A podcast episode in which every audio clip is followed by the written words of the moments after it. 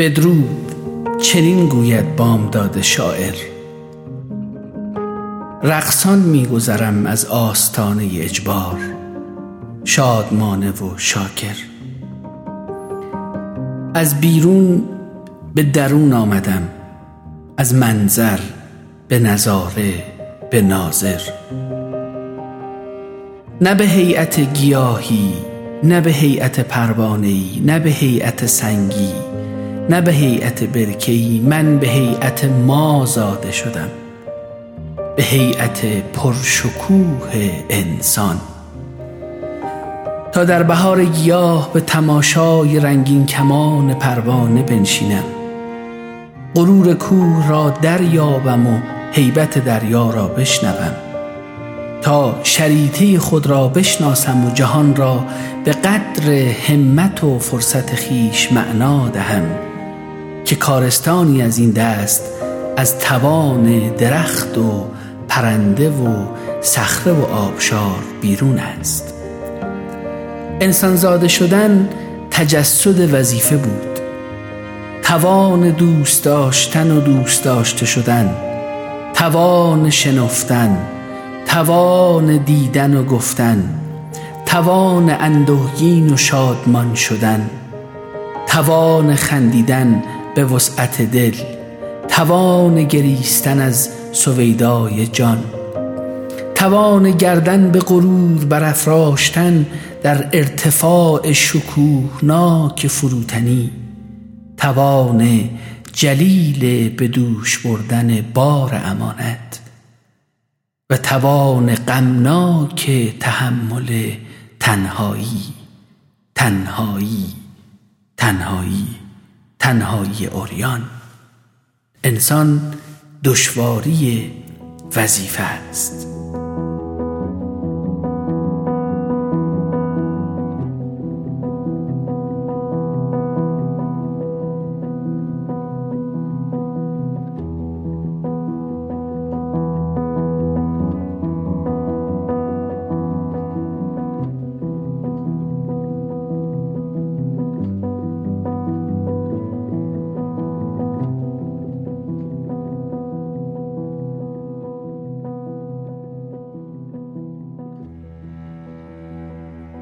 توان دوست داشتن و دوست داشته شدن.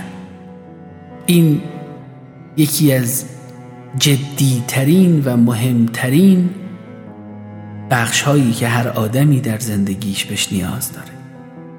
اگر این انگار تو وجود ما نباشه شاید مفهوم انسان بودن ما هم به شکلی زیر سوال بره. اینی که شما اگر قرار روزی عاشقی بکنید و عشق رو درست درک بکنید باید حتما از کوچه تنهایی خودتون بگذرید. کسی می‌تونه ادعای عاشقی بکنه و عشق رو تجربه بکنه که حتما حتما قبلش یک تنهایی عمیق و اگزیستنسیال رو تجربه کرده باشه. شاید از نظر من زیباترین تعبیری که از یک رابطه عاشقانه میشه در این جهان پیدا کرد شاید یکی از زیباترین این تعبیرها یک جمله از شاملوی عزیز ماست که میگه کوها با همند و تنهایند همچو ما با همان تنهایان. هیچ عشقی نمی‌تونه تنهایی ما رو از ما بگیره اما اینی که شما در جهان خودتون نوع رفتاری که با خودتون دارین مبتنی بر شفقت به خود و خود دوستداری باشه قطعا مسیر شما رو برای عشق ورزیدن به دیگری و جهان هموار می‌کنه. بنابراین به جای اینکه به دنبال این باشیم که عشق رو از بیرون زندگیمون تجربه بکنیم باید یاد بگیریم که عشق از درون ما شروع میشه. و اگر آدما یاد بگیرن اول تجربه عشق رو باید با خودشون داشته باشن و به یک سطحی از خود دوستداری و خود شفقتی سالم با خودشون برسن تا بعد بتونن به دیگر شفقتی برسن و دیگر دوستی شاید خیلی از دردهایی که ما در زندگی تجربه می‌کنیم تمام بشه. مولانای بزرگ ما میگه که ره آسمان درون است. پر عشق را بجنبان. بنابراین اگر قرار شما تجربه متفاوتی در زندگی داشته باشین قبل از اینکه نگاهتون به عشق در بیرون از خودتون جلب بشه و شما به بیرون از خودتون نگاه بکنید باید به درون خودتون نگاه بکنید و اون رو در درون خودتون جستجو بکنید.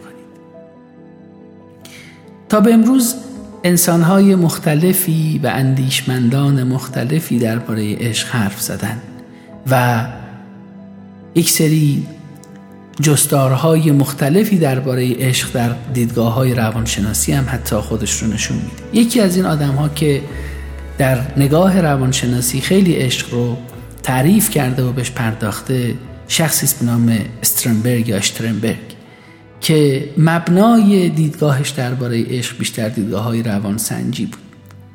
بر اساس نظریه عشقی که اشترنبرگ اشاره می‌کنه میگه که ما طیف وسیعی از عواطف و اندیشه ها و انگیزه های مختلف رو با هم تجربه می‌کنیم.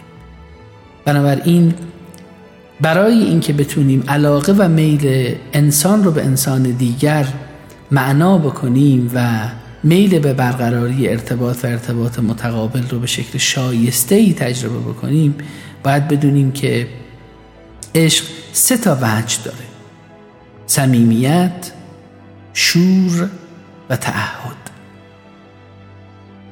که توی نگاه جدیدی که از زمانی که این نظریه رو حداقل اشترنبرگ معرفی کرد یعنی الگوی سگانه صمیمیت شور و تعهد در کنار تعهد مسئولیت رو هم اوورده بهتره شاید اینجوری فرمول بندیش بکنیم که صمیمیت شور و مسئولیت پذیری. و میگه اگر کسی هر ستای اینها رو توی یک رابطه تجربه بکنه قطعا می‌تونه بگه من یک عشق کاملی رو دارم تجربه می‌کنم. اما خیلی از ما بعضی وقتا دو تا از اینها رو با هم تجربه می‌کنیم در یک رابطه. بعضی وقتا یه دونه از اینها رو تجربه می‌کنیم. و این شور و تعهد یا مسئولیت و صمیمیت لزوما شاید تو همه رابطه های ما خودش رو جمع نکنه. در گونه های مختلف عشق این معلف ها به صورت های مختلفی با هم ترکیب میشن. مثلا تو عشق رومانتیک صمیمیت به اضافه شور و اشتیاق هست. اینجا منظور از شور و اشتیاق اون جنبه جنسی و شهوانی عشق هست که میگه صمیمیت و شور که با هم جمع میشن شما عشق رومانتیک رو تجربه می‌کنید. ویژگی عشق احمقانه یا بلاحت آمیز این که فقط توش مسئولیته. یعنی هیچی دیگه نیست اصلا. و هر کدوم از اشکال عشق در نگاه استرنبرگ یک معنا و مفهومی داره. و عشق کامل یا تمام ایار عشقی است که هر کدوم از این ستا معلفه رو با خودش داشته باشه. انتقادهای زیادی به این نگاه استرنبرگ در مورد عشق انجام شد. اما اون در یک نگاه دیگری اومد و عشق رو در قامت یک قصه معرفی کرد. مبنی بر اینکه آدم ها گرایش دارن که عشقهاشون یک قصه داشته باشه و قصه ما با قصه دیگری شاید متفاوت باشه. بعضی از ما آدم ها قصه هامون قصه های مکملیه. بعضی از قصه ها کاملا با هم متفاوتن. اما اگر بخوایم به درک دقیقی از عشق حداقل برسیم در نگاه استنبرگ که هر کدوم از ما یک قصه عشقی داریم که این قصه عشقی می‌تونه با گذر زمان و بزرگتر شدنمون عوض بشه.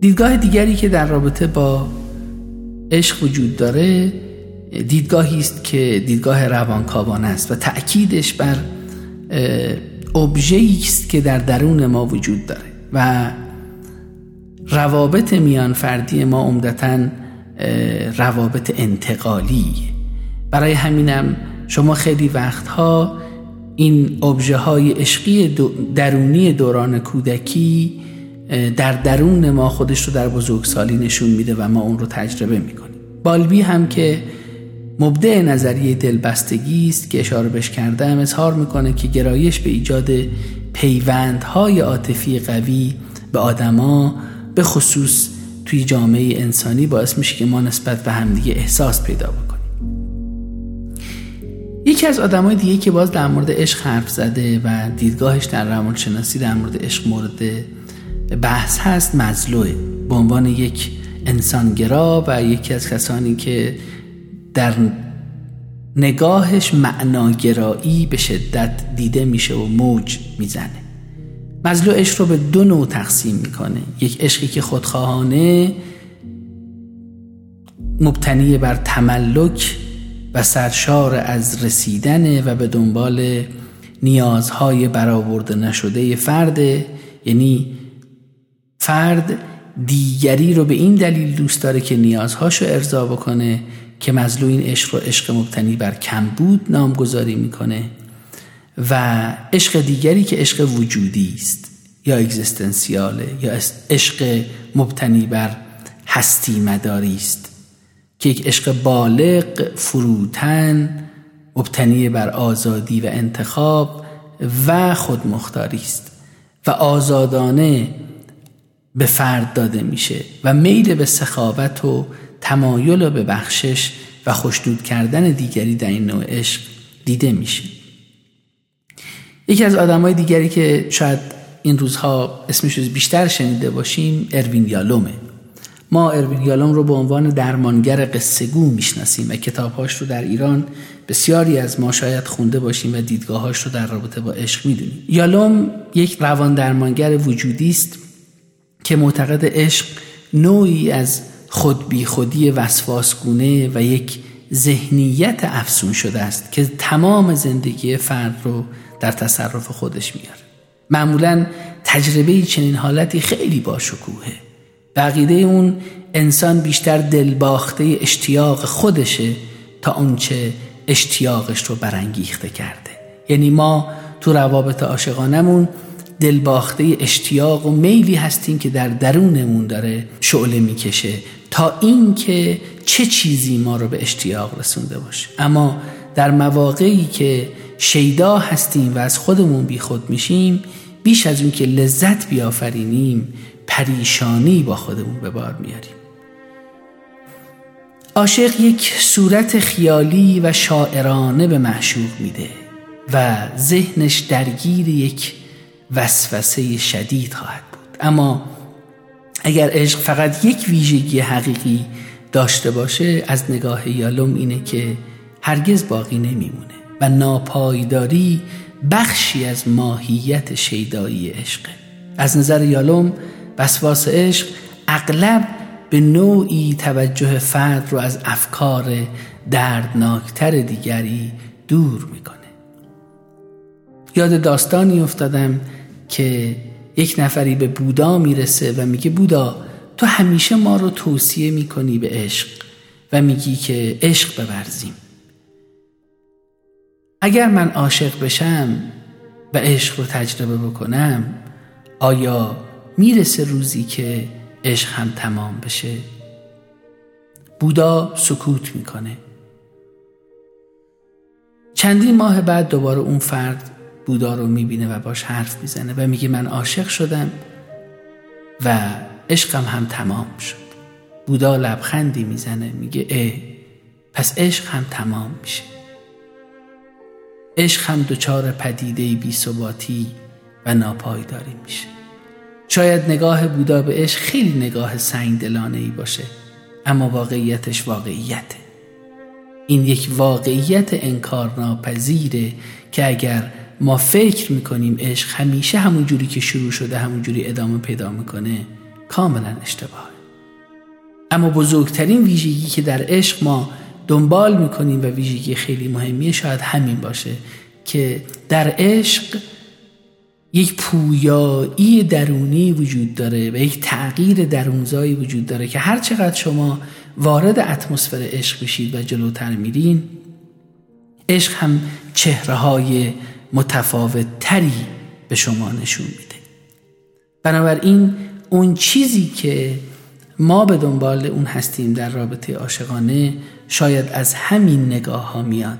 یکی از آدمای دیگری که درباره عشق حرف زده کسی به نام یانگ که اون رو در زمینه طرحوار درمانی بیشتر می‌شناسیم این روزا.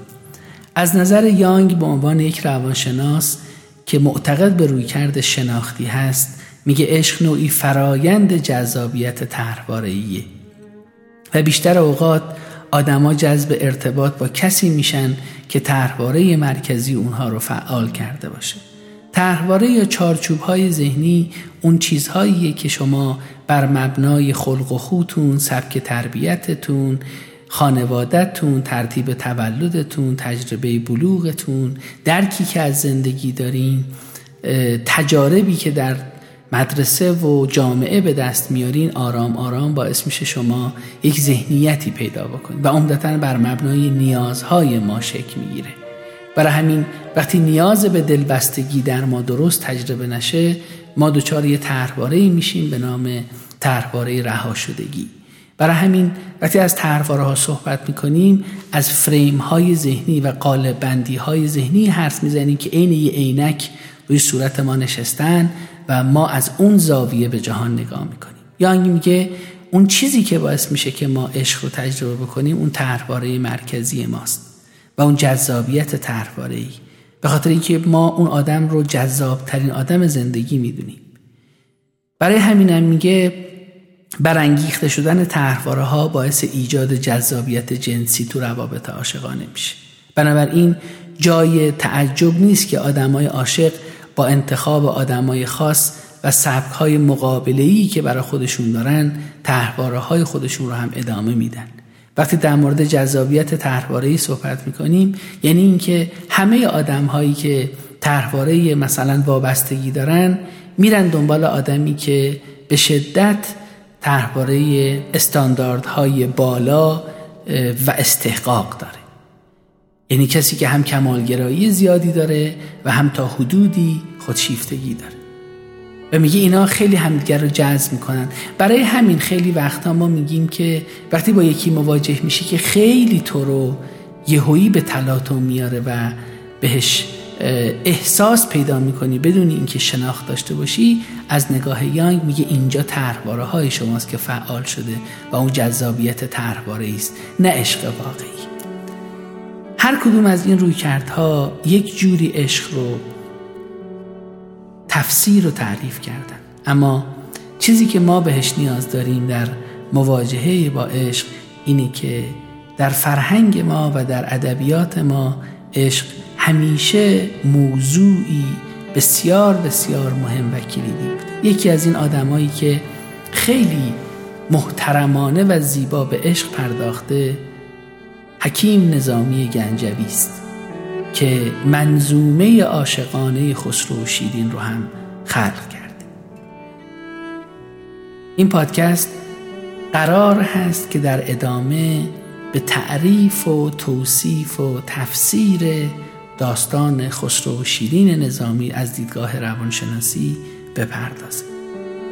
همه این مقدمات رو چیدیم تا به اینجا برسیم که اون چیزی که باعث میشه که عشق اینقدر زیبا در جهان باقی بمونه داستانهایی است که از عشق خلق شده و ما تجربه کردیم. بنابراین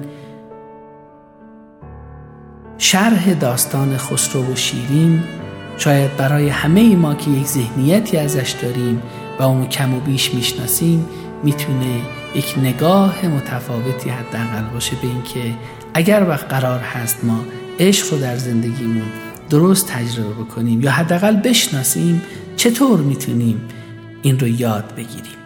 و داستان خسرو شیرین نظامی مثل داستان زال و رودابه فردوسی بسیار بسیار می‌تونه برای رسیدن به درک یک عشق برابر و عشق سالم به ما کمک بکنه. ممنونم که تا اینجا با من همراه بودین. امیدوارم که تا به اینجای این گفتگومون در رابطه با عشق سوالای شما تونسته باشم پاسخ داده باشم خوشحال میشم که سوالاتتون رو یا نکاتی که مد نظرتون هست در حین این پادکست برای ما ارسال بکنید در صفحه کاف آگاهی در اینستاگرام تا بتونیم از نگاه و نظرات ارزشمند شما هم برای ادامه کارمون استفاده بکنید ممنونم از شما. امیدوارم که هر جا هستین سلامت و شاداب و عاشق باشید بدرود.